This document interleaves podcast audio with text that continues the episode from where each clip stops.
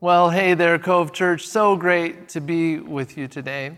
Uh, you know, I was talking with my, my friend and mentor, Don Bryan, this week, and he mentioned to me a scripture that I thought really um, was, was a word for us as a church, maybe to the entire church as a whole around the world, but certainly to us as a church. And it was it was from Luke chapter 21. And if you read Luke 21, the first part of that chapter, it's all about everything bad that's happening and political things that are going bad and relational things that are going bad, everything kind of the world in crisis. The end of the chapter is the same kind of stuff. Everything's kind of falling apart. It's a big mess.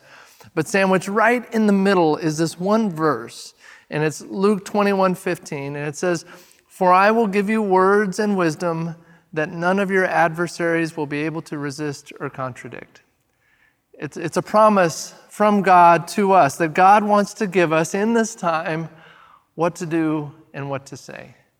And that, that sandwich right in the midst of everything else that's going on, all these difficulties, all these struggles, that's where it appears in that scripture, but it's also how it appears in our life. That whatever you're walking through today, whatever struggle you're walking through today, right in the midst of that, God wants to give you what to do and what to say. And it's with that I would love to lead us as we start today in a, a word of prayer. Let's pray together. Jesus, that is your promise to us, and we receive that promise in this moment. That you want to give us in this time, whatever the difficulty we're walking through, you want to give us what to do and what to say. So we lean on you. We seek you today for that, God, knowing that even out of great difficulty, you can bring about great good. We love you. It's in Jesus' name. And everybody said, Amen. I'm not a morning person. Uh, I never have been. I think it's because I was born at like 11:42 in the morning, as my mom tells me. Um, it doesn't mean I don't do early stuff. Uh, in fact, a lot of my normal week is scheduled with early morning meetings, but I never feel like I'm really at my best until about 11 in the morning. And I'm usually at my best until about 1:30 in the afternoon. It's a very small window of productivity, but that's where I really feel like, man, I'm, I'm doing great right in that two and a half hours, and it sort, sort of declines after that. But even though I have all these meetings in the morning that are early and I don't feel my best, on my days off, I will often want to sleep in. And that is absolutely true with one exception going fishing. Oh, if I'm going fishing, it can never be too early for me. 4:30 a.m., 5 o'clock a.m. No big deal to meet up with a friend, drive through, through the darkness to meet up at the river. It's so early, but I never mind those early mornings. I think of those hot beverages in worn out thermoses, uh, watching the, the first light break over foggy valleys and snowy peaks, the rumble of truck tires on pavement, the scent of wading boots and wet dogs. Even though at times the drive might be close to two hours, it, it never ever feels that way to me. Really, because of one word anticipation. The conversation is always filled with the, the what ifs and, and the what could be's of the day, and it's peppered with the stories of what was before. But all of it points ahead to these yet unseen possibilities that the day may hold for us. Now, the drive home, on the other hand, it, it, may feel a little longer depending on how things went, but the drive there to the fishing spot, it never feels long. It, it's as though those possibilities, they carry you as you roll across desert plains. They, they galvanize you as you barrel through whatever stands between you and your destination because the hope of what will come outweighs any hardship along the way. That is one of the images that is brought to mind when we talk about this idea of Lent. Lent refers to the 40 days leading up to Easter week. It begins with Ash Wednesday, which for us this year is February 17th. It is an intentional journey across the desert of life knowing that it will end with the greatest celebration imaginable, with Easter Sunday, with Resurrection Sunday. And just as Christ's road to the resurrection was filled with struggle and sacrifice and prayer and process, Lent invites us to the same. To seize this opportunity to bring about a greater closeness to God by walking where God walked. Now, let me give you a, a bit of context. I, I've never done Lent before.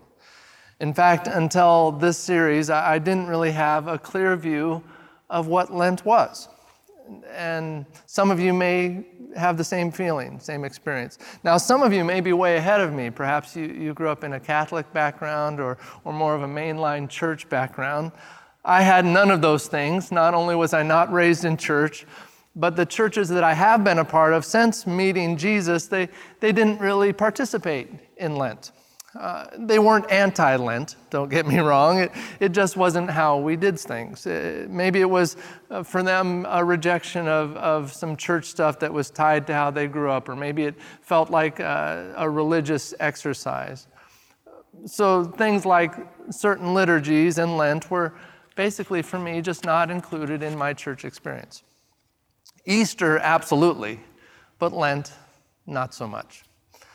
And so throughout my life, the only preparation that I knew about when it came to Easter was getting a new outfit.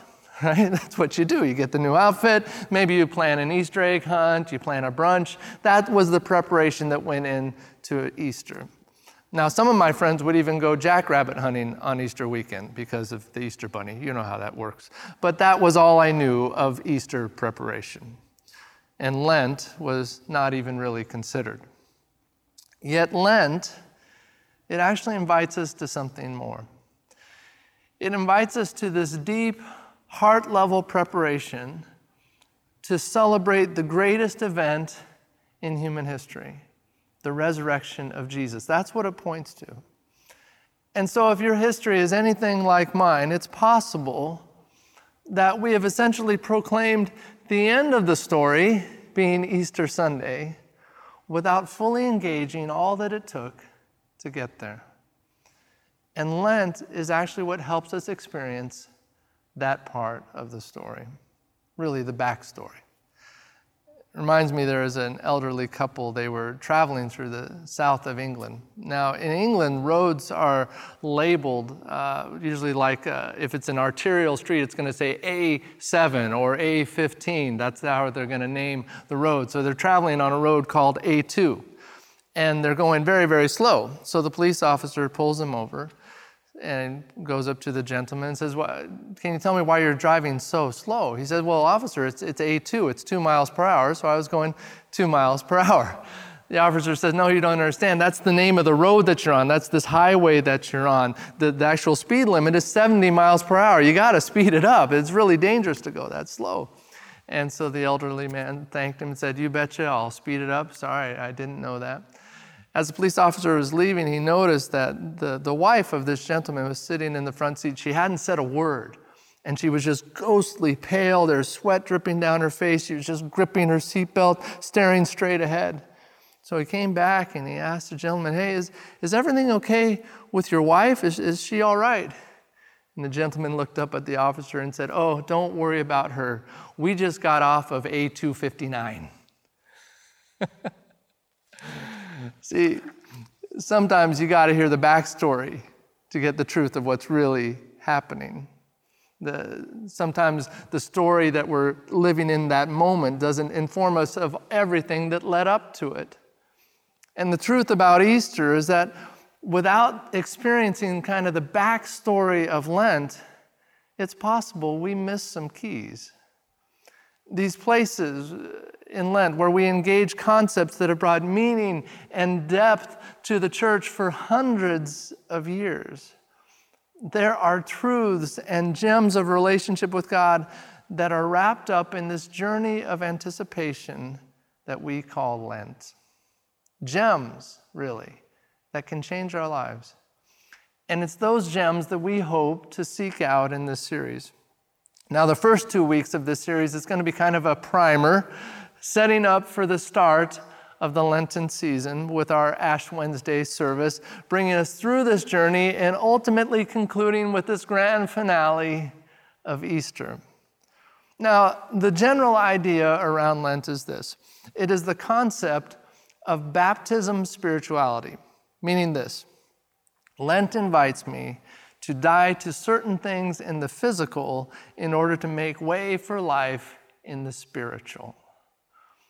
It's a season, these 40 days, that invites us all to a greater focus on prayer and on meditation, on fasting, on God's Word, where we choose to give up some things of this world in order to posture ourselves to grow in God's world. It's not legalism, it's not asceticism, it's not somehow punishing ourselves to earn God's love. No, it's an intentional laying down of some temporal things in order to grow in eternal things. That just as Jesus died in order to defeat death itself, we trample down death by dying to self. So Lent, then, becomes this journey, much like a journey through a desert, that not only grows us along the journey, but makes the destination of Easter that much more meaningful because we understand all that Jesus did to get us there. That we will never fully appreciate Resurrection Sunday until we have lived a bit of Good Friday. Lent leads us in that. And if I can get just really practical for a moment, if there is anything that we need in the days that stand before us, it is a hunger and a desperation for God. This is what we need. These are the days that we've got to draw close to Him. We can't do this halfway. And so Lent is a vehicle to help us do that. So I just want to invite you to fully engage with us in this. There, there will be along the way prayer cards and opportunities to gather and additional times of worship. I want to invite you to dive in. Let, let's grow together as we step into what has been called the bright sadness of Lent. And today, our focus is on that breathless anticipation that Lent invites us to. That by embracing the difficult, we can actually experience a greater joy on the other side. And we see that in every aspect of life, don't we? I mean, that's not new to us. It's, it's the same with the student that is going through so much hard work and study in order to prepare for a career down the road. It's the same with a marathon runner who puts in a whole bunch of miles before that event. It's the same with the weightlifter who pushes their muscles to failure in order to grow stronger. That we do something hard to gain something great. That is the purpose of Lent. So, in that, our scripture today comes from the book of Romans.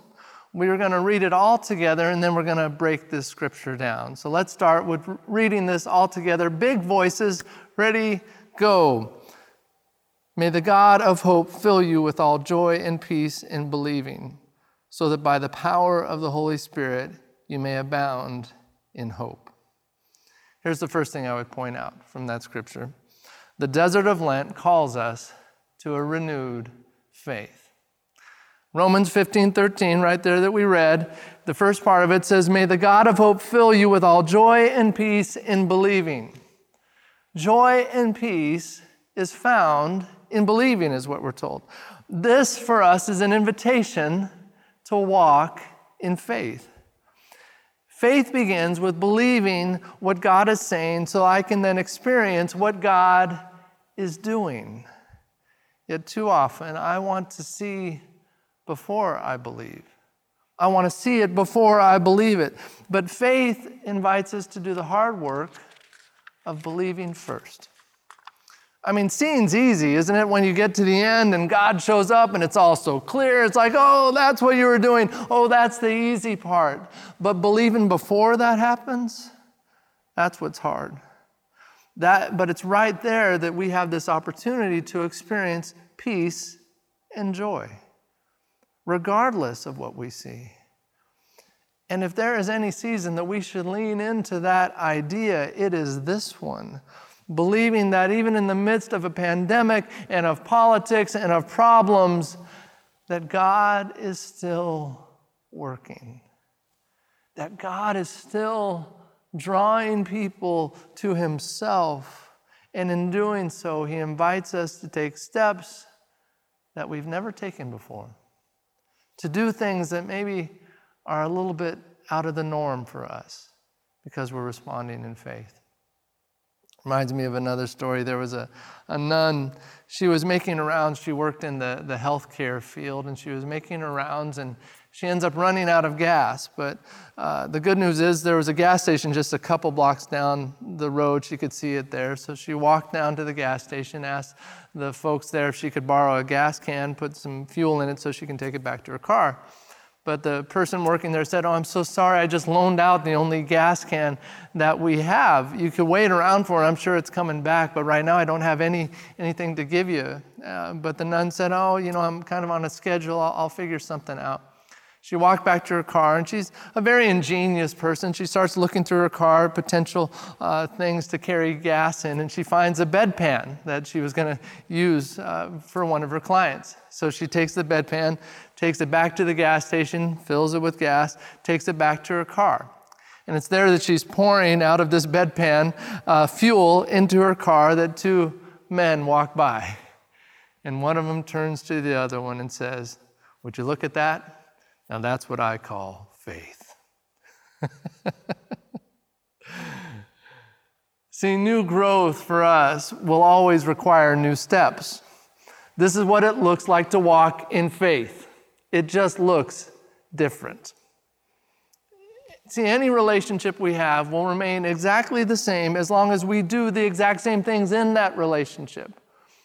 We only experience new things by doing new things by walking new roads. And so God is inviting us every day to new steps with Him, to believing Him in new ways, to responding to Him in new action. That's what God wants us to find amidst this desert known as Lent. He wants us to find a renewed faith. That's the first thing. Here's the second thing. The desert of Lent calls us to a miraculous power. The passage goes on saying, so that by the power of the Holy Spirit.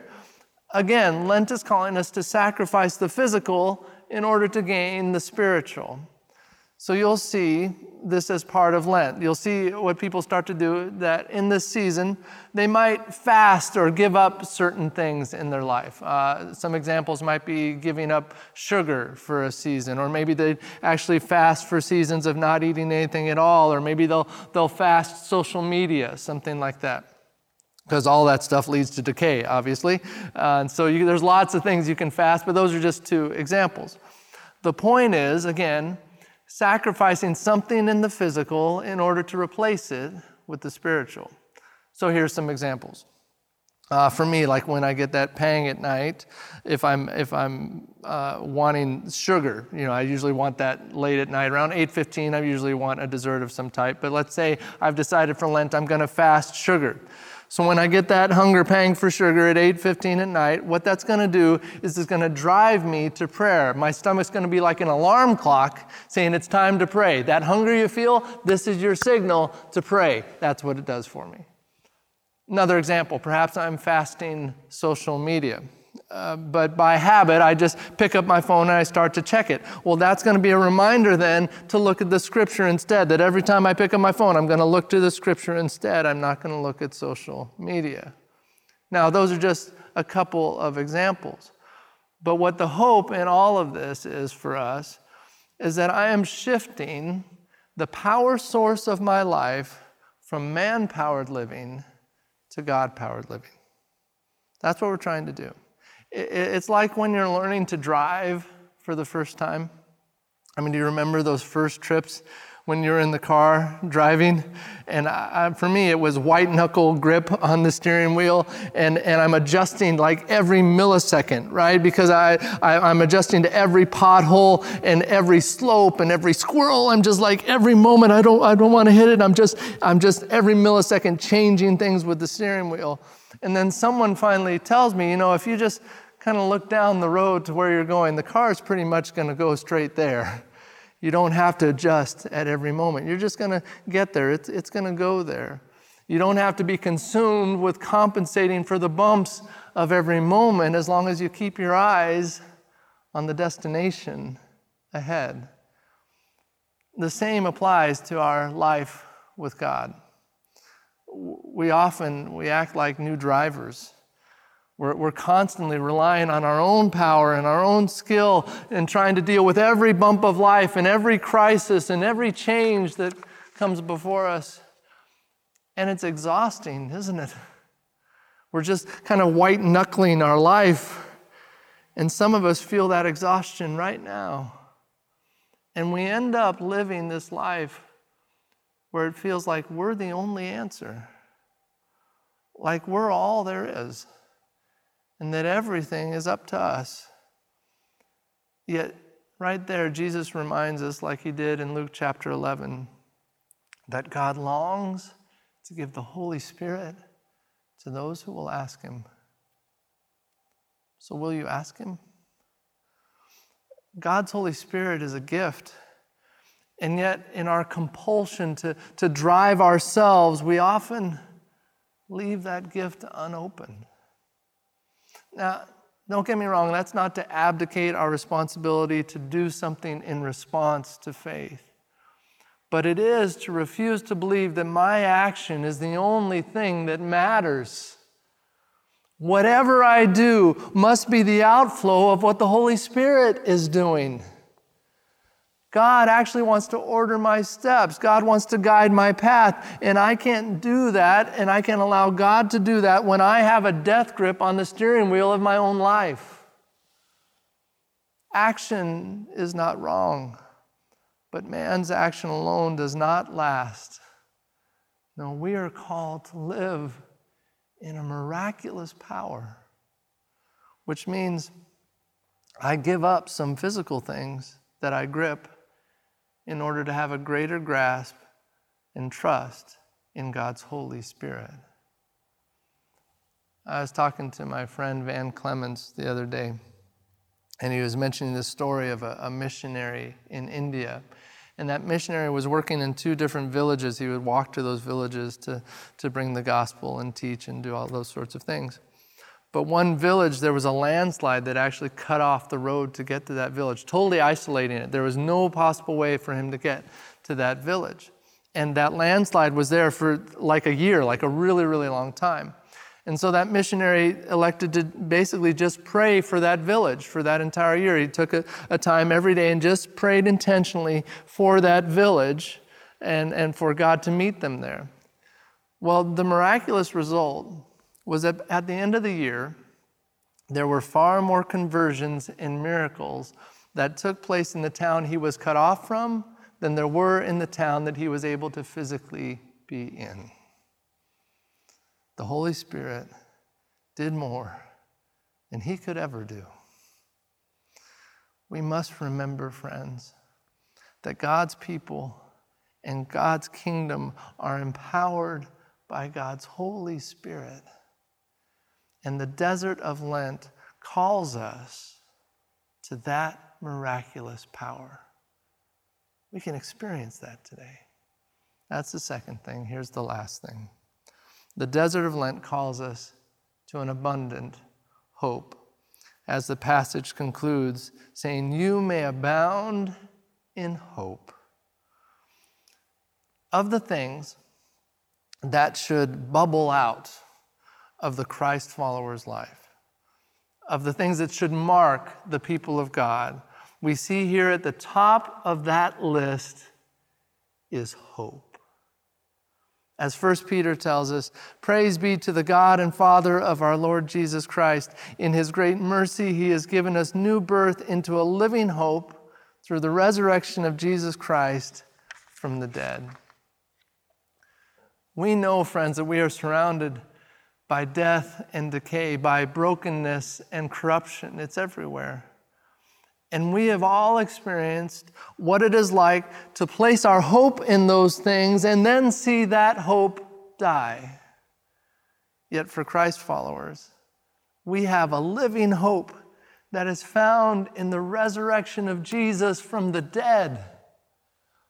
Our hope is bulletproof because it is found in Christ. No government, no pandemic, no crisis, no human problem can undo the hope that we have in Christ.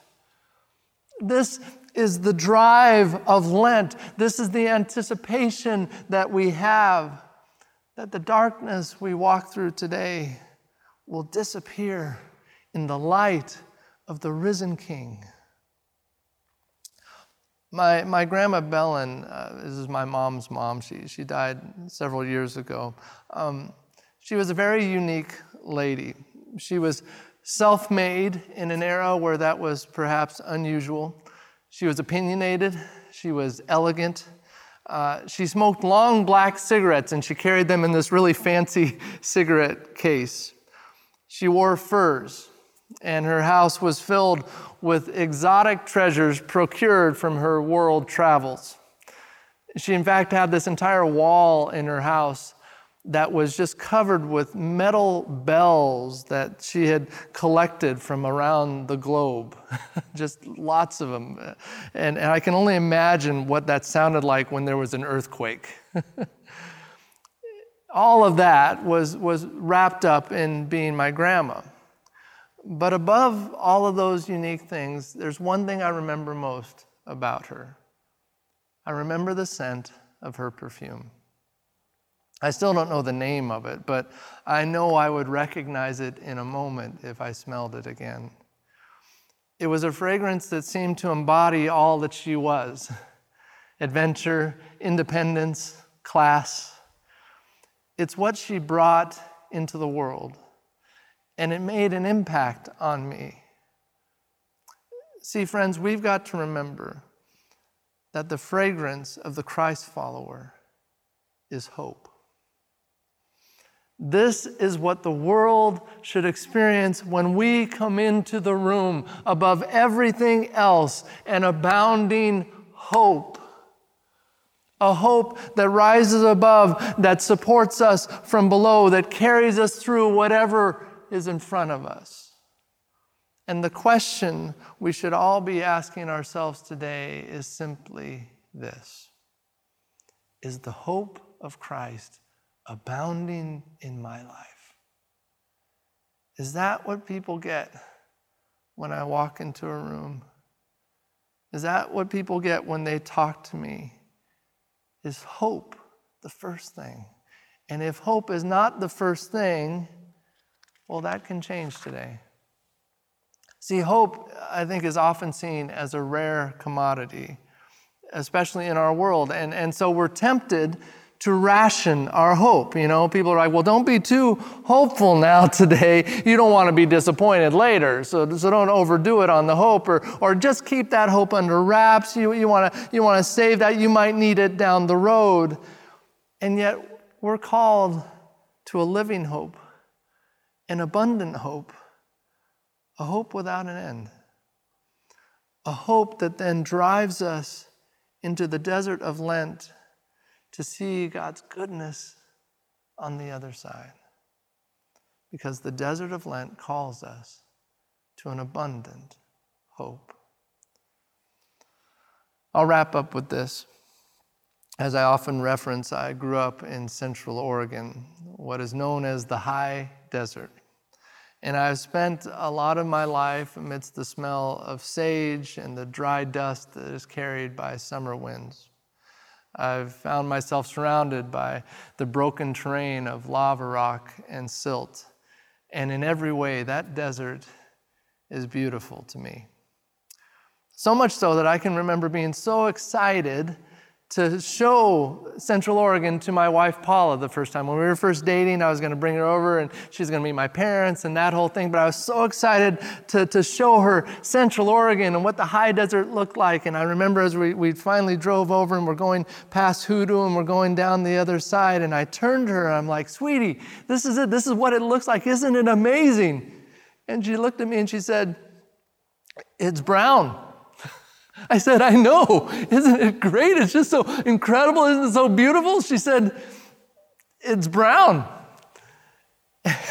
and at first, she didn't see the beauty that I saw, at least not right away.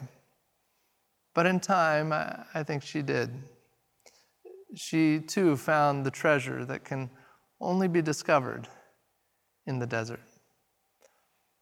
Friends, as much as I have grown to appreciate the green of our valley, I still find myself drawn back to the call of the desert. That is the call that Lent invites us to answer. To intentionally place ourselves where God can stretch us, where God can challenge us, where God can meet us. Jesus spent 40 days in the desert.